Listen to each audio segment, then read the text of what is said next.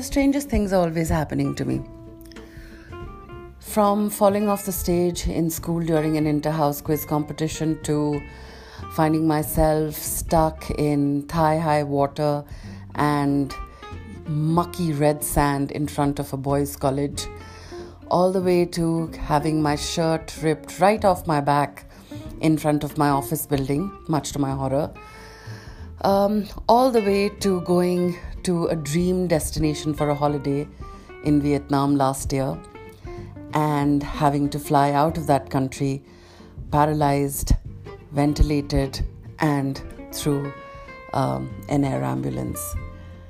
My name is Preeti, and I'm here to share some of the craziest stuff that's happened to me in my life. I hope you enjoy listening to it.